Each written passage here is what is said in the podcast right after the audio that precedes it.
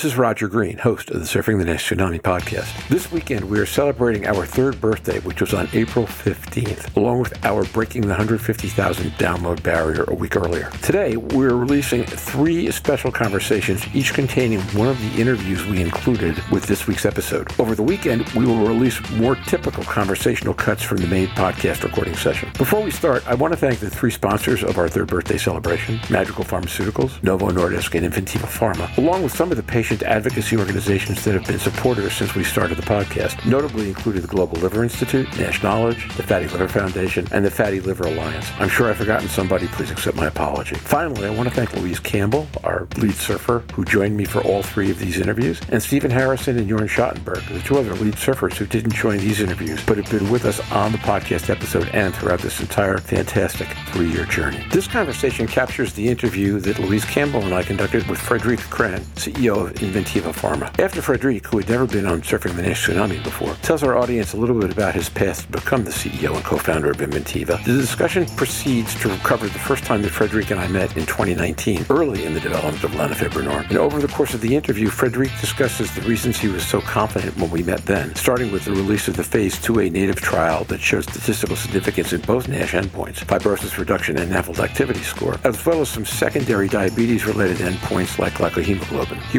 references the phase 3 trial that is up and recruiting in 23 countries right now with 350 patients enrolled and an anticipated complete enrollment by end of year and data by late 2025. He mentions the combination LEGEND trial, which uh, combines Lani with the SGLT2 agent empagliflozin, and the presence in phase 3 trial of significant numbers of patients also taking GLP-1 agents as ways to look at how well Lani can function in a multi-drug, multi-disease environment. He discusses Lani's safety profile. He discusses uh, weight gain, which is the one perceived possible negative, and discusses why he does not think it's going to be an issue here, and discusses the ways that Inventiva has collaborated with patient advocates in trial design, recruitment, and other issues. As we wind down the interview, I ask what motivated Inventiva to look at adiponectin and ALT as early markers of efficacy or lack thereof. Frederic talks about their thinking on that, and notes that three years from now, he anticipates that Lani might come to market or at least be close. Each of the interviews in this series provides an opportunity to understand what drives a key player in the evolving community and what they see happening in the future from their vantage point. Listening to these three interviews and the conversations that capture the lead surfer dialogue will give you a pretty good flavor of where we've been and where we're going from the vantage points of several different individuals. I'm thrilled to have been part of it.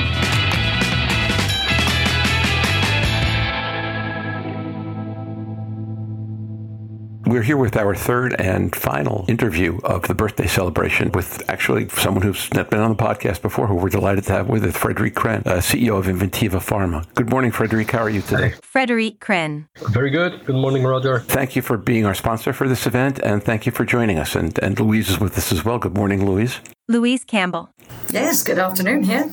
Nice, a pleasure to be here again. One of the interesting things about this podcast, Frederic, is that we are always in at least two parts of the day, and sometimes we have morning, afternoon, and night all at the same time. With that, do us a favor, just take a moment and tell our audience just a little bit about your background and how you came to be in position you're in right now. Yeah, all right. I'm, um, I'm the CEO and co-founder of Inventiva. It's a company we created uh, 10 years ago. I've done the classical uh, CEO um, uh, work or experience with that, especially in big pharma in, in different positions. And then at a certain moment, I just decided it was time for me to try to create a company and, and provide a, a drug to patients. And that's how we came to develop lanifibranor. And now we are close to the finish line and doing a, a pivotal phase three that uh, hopefully will uh, bring this promising compound to, to patients. Very, very exciting. When we first met, I think it was November of 2019, maybe, at uh, AASLD in Boston. I was advising Yasmin Rahimi on some things. At that point in time, you expressed some real confidence that lanifibranor would come to market and would be different from Ella, which was due to come before, but obviously is not going to come to market in NASH. And it's worked out pretty much the way you said so far, hey? Yeah, good. So I'm still confident. And of course, I meet with a lot of investigator and the team, and, you know, we know the drug drug works. If you look at the phase 2b data, it was great. It was great on the histology parameters, but also on the metabolic parameters, on the liver enzymes, on of course HbA1c. So yes, we have a, a drug that works uh, with a good tolerability. We just need to conduct this phase three, get the results, and hopefully we'll be in a position to file and uh, look for accelerated approval. So, what have the last three years um, brought for lanifibranor? Three years ago, I mean, you were just the beginning of the, I guess, the phase two process, and, Yeah. and you're much further along now. So, what is the company, and what have you been doing to move the drug forward in the last three Yeah, years? so many things, of course. So of course, we build on the on the success of Native. With if you put yourself back in the, in 2020 when the result came out, this was the first oral drug to show that the compound in six months was able to resolve NASH. At the same time, also to reduce fibrosis, uh, which are, as you know, the two uh, clinical endpoints that are required by FDA and MEA to, for accelerated or conditional approval. And also, we have shown that we were also statistically significant on the composite endpoint, so patient with both NASH resolve and, and one stage fibrosis reduction. So really a, a home run. And on top of that, an asset that showed that it was statistically significant on reducing HbA1c, on more or less normalizing liver enzymes, uh, positive on metabolic profile, etc. So all of things that, that we've been publishing then. And then from there, you know, it's a question of meeting with the FDA, agreeing on the design of the phase three, get breakthrough therapy designation. Once again, there we were, I think, the third compound at that time to get breakthrough in NASH. And then a lot of work to prepare for this uh, phase three that now is up and running. We're present in 23 countries, so it's quite incredible for me that I've been in this adventure for the past 10 years. That, uh, to imagine that today, a patient in 23 countries in more than 300 clinical trial sites are in the study, are every day taking their, their oral drugs. It's, I think it's quite a, good accomplishment. And all of that in a period of time with COVID where there was a lot of disorganization, so there's been a lot of heavy lifting. And luckily, uh, this is past us, and we're targeting to, to finish enrollment by, by the end of the year, which means that we'll have the, the results, top line result in the second half of, of 25. And then, you know, uh, th- that was, this is the main study. And then in parallel, we're working on a trial with Professor Cusi that I know you know well in patients with type 2 diabetes. This is something we really want to continue to explore because when you look at NASH is competitive, there are several drugs over there with good profile. And certainly something that is unique to us is the fact that we improve insulin sensitivity in patients with type 2 diabetes. And we also have shown that in the phase 2b, patients with pre-diabetes, we stop their progression versus to, versus uh, type 2 diabetes. So certainly, uh, you know, uh, this insulin sensitivity uh, property, that's something we want to, to explore and that will differentiate us from competition. And this study with Professor Cusi will, will help us to do that. The study is fully enrolled and uh, we are looking to publish the result uh, very soon because the target is mid Q2 of this year. So that's one study that is ongoing. And the other study that we also think will be very promising is a combination study uh, of LANI with um, SGLT2. So, although LANI showed very robust uh, efficacy on NASH resolution, fibrosis, and cardiometabolic markers, I think the combination with an SGLT2 and pagliflozin could show additional benefit. We also have patients with under GLP-1 in the main phase 3 study, so also there we'll be able to study the combination of LANI plus GLP-1. So, you know, all of this data in combination will, will be helpful in the in the life of LANI once it will be in the on the market. So, Fred- Frederic, that's quite a lot. Louise, I've got a couple of questions, but let me turn to you first. What would you like to ask Frederic about this morning? For me, it all sounds very exciting, and I think I'd be looking more at the side effect profiles, the tolerability for patients. Were there any particular problems that come across in the different groups, for example, diabetes versus just normal NASH patients? Anything that we could pick out that we could look at targeting for education, for patient support, those sort of areas that uh, keep people on drug that is successfully proven to work for them? So on the side effect, the LAN is um, well tolerated. We had a very very low dropout if you look at the at the phase 2b, and I think this is also something that I think is remarkable about the drug. Is it's it's well tolerated. We had uh, some cases of uh, increased weight gain, which is explained due to the mechanism of action, where an insulin we improve, as I mentioned, insulin sensitivity, and this comes with a mechanism that is uh, well known with PPAR gamma, which is a shift from the visceral fat to the adipose tissue, so from pro-inflammatory visceral fat to less inflammatory fat in the adipose tissue. This is something we, we've communicated on, and I think we have shown some data that was really, I think, very well received. Is the fact that when you look at patients that gain weight with Lani, this comes with improvement in the metabolic profile. So patient uh, will have an improvement in HDL, triglyceride, blood pressure, adiponectin, proBNP, etc. And when you look at patients on placebo that gain weight, it's all the contrary. All of that goes on the wrong direction,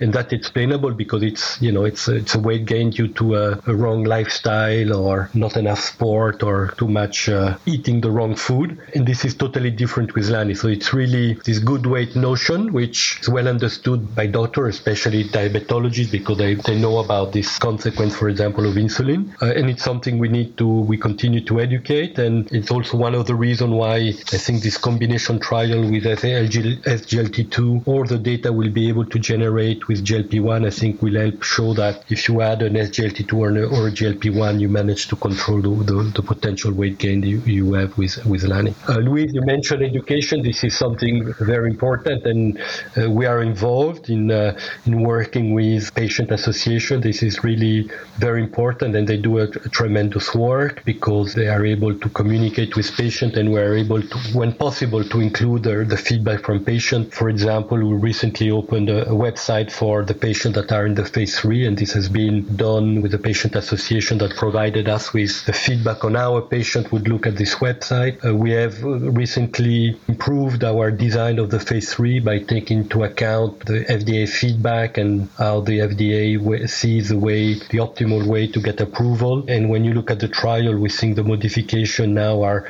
make the trial more patient appealing. So we have reduced the number of biopsy from three to two. Uh, we have reduced the consent from seven years. So before a patient had to give its approval for a seven year trial. So that's certainly quite, quite an engagement. And now it's 72 weeks. So yes, when, when we can, we really try to work as much as possible with patient association because, you know, they, they do a tremendous job. And at the end of the day, what motivates us and I know motivates Inventiva is, you know, to provide a drug that will improve the life of these patients. So, Frederick, I guess I have two more questions this morning. First, one of the things we find ourselves talking about from time to time on the podcast, including in one of our interviews yesterday, is the idea that payers might not be comfortable having to wait 70 to 12 to 18 months to see a one level reduction in fibrosis in 25 to 30 percent of patients to see whether the drug is working. That that might not sound like a good bargain, particularly in the U.S. where patients turn over frequently. Stephen Harrison talked last fall on an episode of this podcast, and we talked with Michael Cooreman last fall about some of the work you've been doing with adiponectin and ALT to sort out more quickly whether patients are succeeding or not. I'm wondering what motivated you to take a look at that issue and whether you are happy with what you're learning so far. Yeah, I think you're definitely right. So if, if you take, for example, the result from resmetirom, they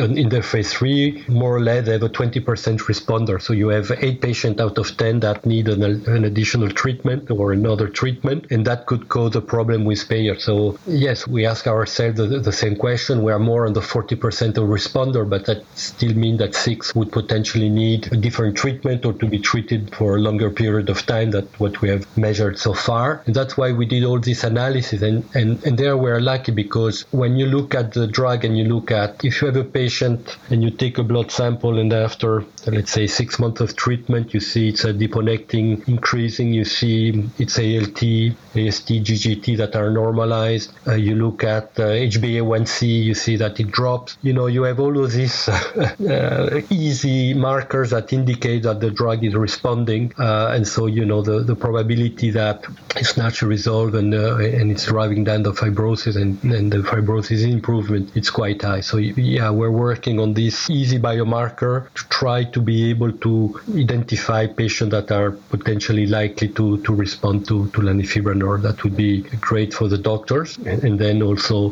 for the payers. And, and of course, the, the patients. patients. You make a great point that there are so many different metabolic markers that should all be going in the same direction here, that there are lots of ways to look at it. That's a unique benefit of having a PPARs compared to some of the more specifically targeted drugs. The other question, I guess, is uh, so Stephen um, on the main interview said he was going to be controversial, that he thought that in three years there would only be two medications approved at that point in time, uh, maybe even one, but resmetirom and maybe OCA. Do you think you'll make it in three years?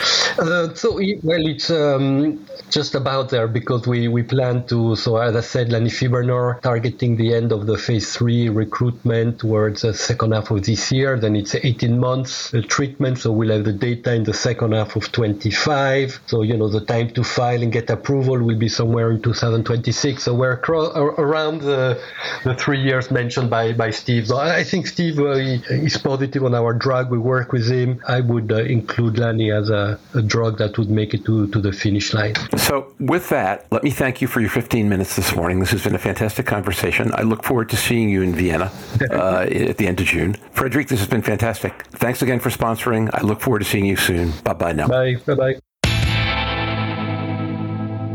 And now, back to Roger.